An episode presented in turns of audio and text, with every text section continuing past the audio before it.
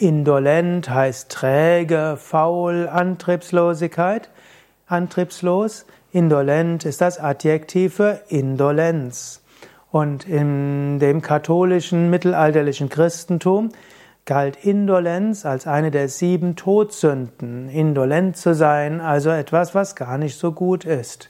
Für eine gewisse Weise ist das Christentum eine Religion, die die Aktivität besonders befürwortet hat. Übrigens ähnlich wie manche Aspekte des Hinduismus, ähnlich wie Konfuzianismus, vielleicht ein Grund, weshalb in diesen drei Regionen die Zivilisation immer wieder große Antriebe hatte.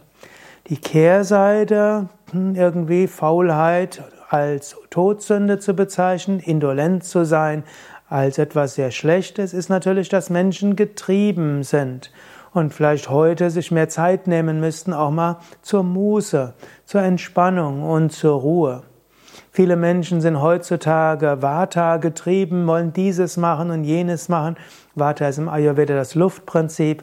Oder sie wollen mit Pitta alles Mögliche erreichen und dieses muss noch getan werden, das auch noch. Sie überfrachten sich mit Forderungen an sich selbst und zum Schluss sind sie irgendwann in der Überlastung, Überanstrengung oder Nervosität oder Schlafstörung.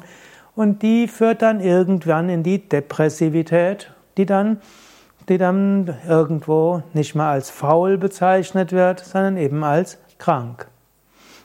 Aber natürlich auch im Yoga erkennen wir Indolenz als nichts Gutes. Auch hier gibt es das, den sogenannten tamasigen Gemütszustand, den trägen und antriebslosen. Und es gibt den rajasigen, den unruhigen. Und es gibt den sattwigen, den reinen. Aber im Sattva ist auch wieder Ruhe enthalten. Sattva ist die Klarheit und die Leichtigkeit. Satya kann aktiv sein und mit wenig Aufwand viel erreichen. Und Satya kann auch ruhig sein, meditativ und ruhig. Und dann ist es nicht indolent, sondern es ist heilig.